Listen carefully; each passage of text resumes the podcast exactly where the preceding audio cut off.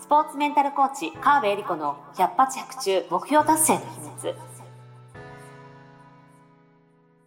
この番組はオリンピック選手のメンタルコーチ川辺恵理子がスポーツだけではなくビジネスにも教育にも共通するメンタルの整え方についてあなたからの質問にお答えしながらお届けする番組です。ジュニア選手、トップアスリート、営業マン、企業経営者の目標達成までをサポートするハルアス株式会社の提供でお送りします。どうも皆さんこんにちは。川辺恵理子の百発百中目標達成の秘密第58回スタートさせていただきます。ナビゲーターのトーマス J トーマスです。そして、エリリンよろしくお願いします。なんかいつもと違う始まり方しちゃったよろしくお願いします。このままはい、スポーツメンタルコーチの川辺恵理子です。よろしくお願いします。そうね、なんかいつもと違ったね今ね今止めるかなと思ったらこのままいったねこのままって言っちゃった。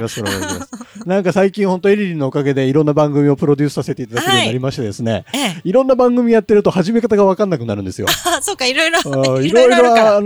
タイプがあるのでちゃんと元祖スタートなのにね、そうすいませんでした、はい、忘れないで忘れちょっと次回までに思い出しておきます。いや、まあ、そんなわけでゴールデンウィークも終わり、どうですか、どんな、2023年ですか、今のところ。今ですか、いきなり来ましたね。でもそうゴールデンウィークというか、うん、これね、まあ、ずいぶん昔に会社の先輩に教わったんですけど、ゴールデンウィーク理論っていうのがありまして、ゴールデンウィークが来ると、うん、もう多分2023年12月はあっという間に来ます。やばっていうのは、例えばお正月、うん、まあおひなさまとか3月ぐらいの4月、はいはい、で新年度とか新入学生とか新入社員とか、なんかちょっと冬お正月が来て春が来て、うん、ゴールデンウィークじゃないですか、うん、もうここまでは結構みんな今年こそはとか、うん、新年度って意識あるんですけど、はいはい、ゴールデンウィーク来るとなんかそこから怒涛のようにいろんなことが起きて、気づけばもう12月年末なんですよ本当に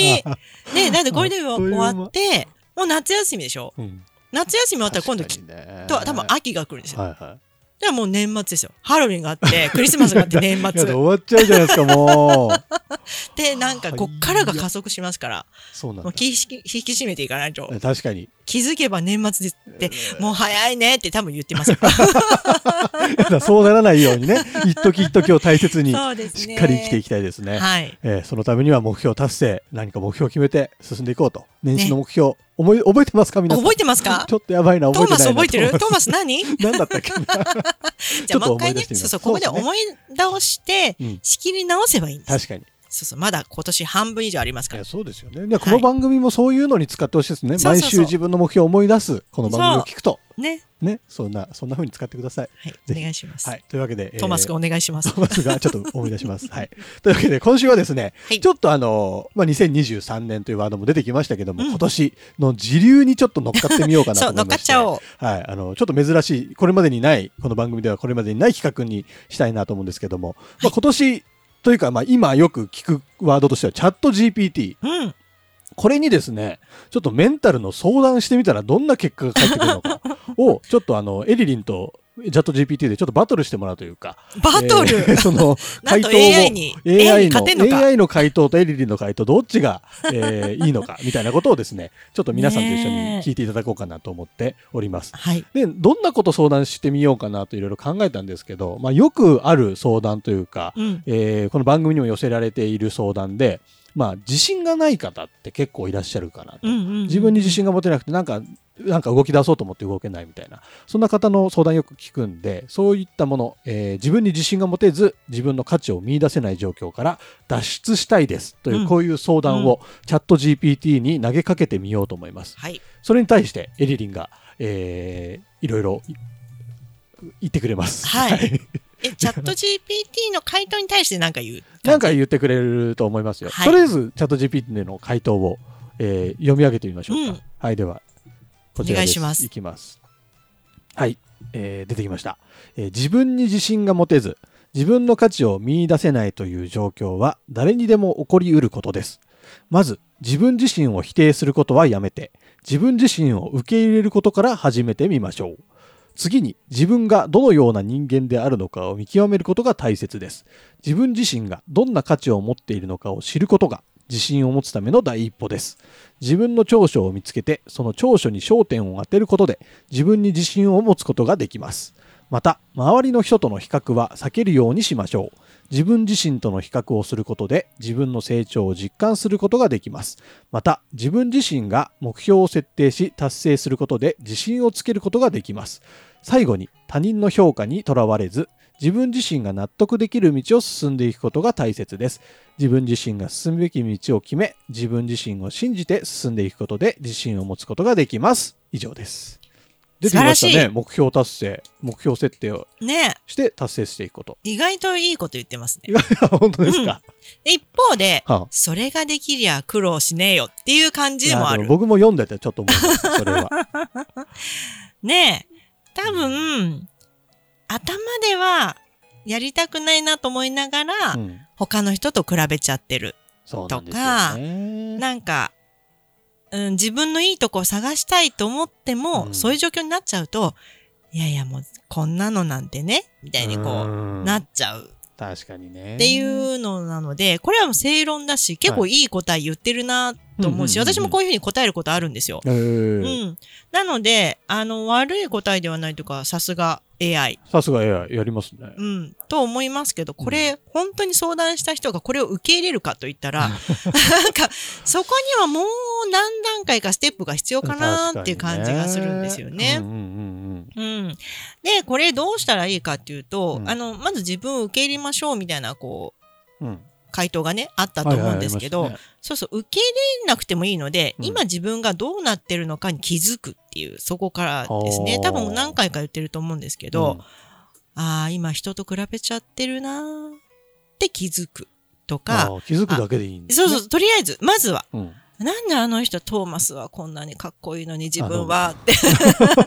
で思ってることに気づく、はいはいはい、まあそういう気づく時間を取ってもらいたいんですよ、うんはいはいはい、でそのためにどうしたらいいかっていうと、これね多分自分に価値がないとか自信がないっていう時は、うん、相当忙しいか疲弊してるか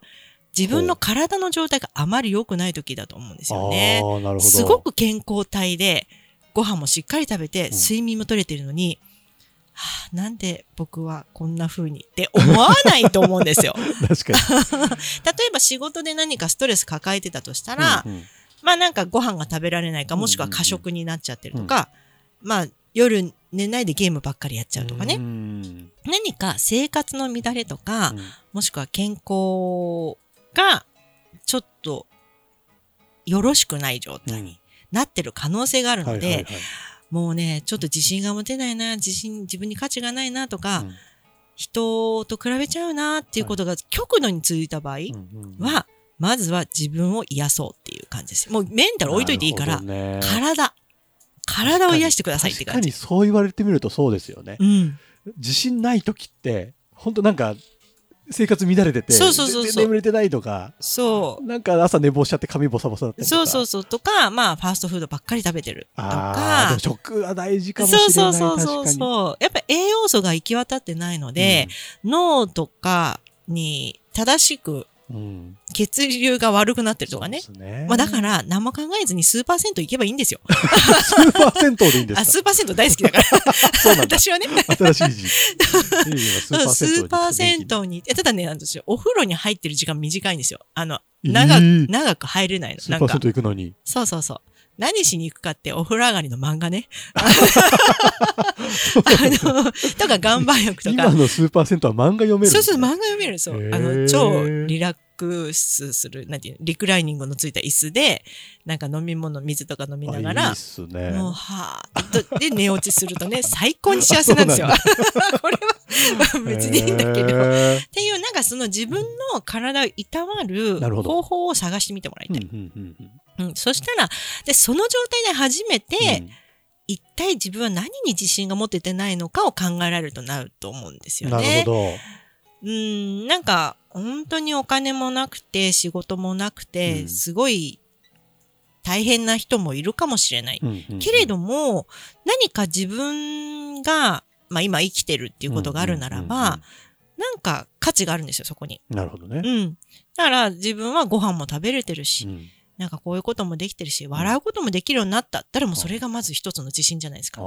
ていうふうに一個一個積み重ねていく必要があるので、はいはいはい、そのためにはまず体をいたわろう。メンタル横置いといていいです。もう自信なくてもいいから、ねうん、もう自分ってって言っててもいいんで、うん、ご飯むしゃむしゃ食べてください。そこから。そこからもう、あと睡眠とかね。それがまず最初かな。価値がないってこう考えて、脱出したい。うん、でそれで、そうですね、脱出したい。そういうご飯とか、スケジュール、うん、体も満たしてるし、うん、健康ですと。はいはい。思ってる人ももう一回そこを見直していただいて、本当になんか改善するとこないかなって、うんうんうんうん、よくできるところ、うんうんうん。それこそさっき、チャット GPT が言ってたみたいに、自分との比較で、うん今と絶好調だった時と、自分に自信持ってた時とか、うん、まあ自信とか考えてないけど良かった時と比べて、今の生活何が違うかって考えて、あ、もうちょっと運動してたなとか。なるほどね。うん。っていうのを。そういうのあるな。そうそう。ほら、ちょうどね、コロナの中に入って、やっぱり引きこもりというか、うんうんうん、家にいる時間が多かったなってなって、やっぱそっからちょっとなんか自信なくなってきたなと思ったら、ちょっと外に出てみる、うんうんうん、とか、そういう前、そこは自分と比べて、うん、生活リズムをちょっと見直してもらいたいんですよ。なるほど。で、その上で、自分に価値がないと感じる瞬間は一体どういう瞬間なのかっていうのを分析してみる。うん、なるほど。自分を見つめてみる。っていう力がそこでようやく湧いてくると思うので、うん、例えば仕事の時は、仕事を自分で例えばこう、パソコンに向かってる最中はそうは思わないけど、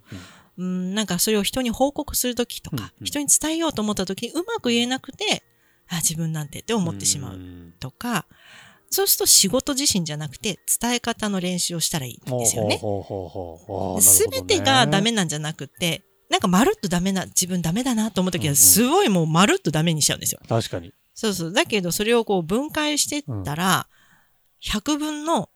3ぐらいかもしれないですよ。はあはあ、自分では100分の99ぐらいダメだと思ってるんだけど、本当はよくよく考えてみたら100分の3ぐらいがダメ。で、そこにしか着目してなかったりするから、うんうん、一体何が自分がダメだなとか自信持ってないのかなと思ってるかを洗い出せば、うんうんうん、そしたら今度はやることが分かってくるわけですよ。ほうあ何やったらいいかな。じゃあ話の上手なね、うん、先輩をもうちょっと観察してみようとか、はいはいはいまあ、プレゼンの練習してもいいし、うん、事前準備をもっといっぱいしてもいいし、うんうんうん、なんなら発表しっていうか伝えなくてもいい方法を考えてみようとか。なるほど。うん。他の人に頼むの含めてね。で、そしたら、あ、1個できた。OK ってなるじゃないですか。そしたら自分に OK を出す。なるほど。自分をしっかり分析して見てみると、そう意外とそんなもんかもしれない。そうなんです。そうしたらそのさっきのね回答のとこにようやく行き着くわけです。確かに。うん。すごい。そう。あちょっとやっぱりエリリンに相談した方がなんか全体的に優しいし、なんか納得感がすごく高くなりますね。やったー。はい。素晴らしい。けどこういう音声もそのうちチャット GPT がこう拾っちゃってやばチャット GPT も同じように回答してくるようになるかもしれないですけどね。かもしれない。いやそしたらエリリンの回答ですって言ってもらいたいですね。確かにチャット GPT 今後お願いしますよ。その辺はよろしくお願いしますなかなか面白いですね。こうやって見てみるとね。でもすごいですね AI。うん、うん、いいこと言ってる、うん、それは間違いないですね。ちょっと私もちゃんと精進しないとまだねちょっと人間の方がそうですね。多分人間に寄り添った回答ができると思うので、そうですね。多分ねこれが普通にやることなんですけどハードルを高くしちゃうんですよ。これがやり正論は言えるんだと思うんです、うんうんうん、多分チャット GPT は確かに、うん、だけど正論だけでは人動かないっていうところを、うん、がやっぱり人が関わる理由、はい、メンタルコーチがいる理由かなと思いますね。素敵なまとめ。よかった。ありがとうございます。まと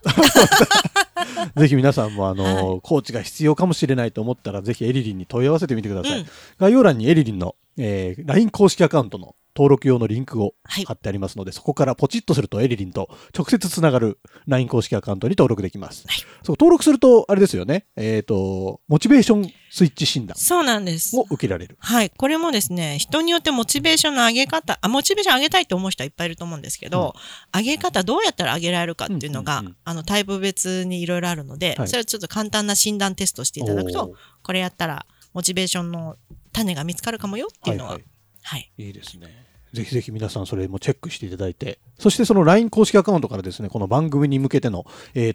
番組で取り上げてほしい相談だったりとかテーマだったりとかも送れるようになってますので、ぜひそちらも活用していただいてお悩み解消して目標達成に、一歩でも近づく道を進んでいただければと思います。はい、はい、というわけで、いかがだったでしょうか。今週も楽しんでいただけたら嬉しいです。カーベリカの100発100中目標達成の秘密58回以上で終了とさせていただきます。エリリンありがとうございました。ありがとうございました。今週も最後までお付き合いありがとうございました。あなたの毎日に少しでもお役に立ちますので、来週の配信も楽しみにしていてくださいね。この番組は、提供、ハルアス株式会社、プロデュース、tmsk.jp、ナレーション、土井まゆみがお送りいたしました。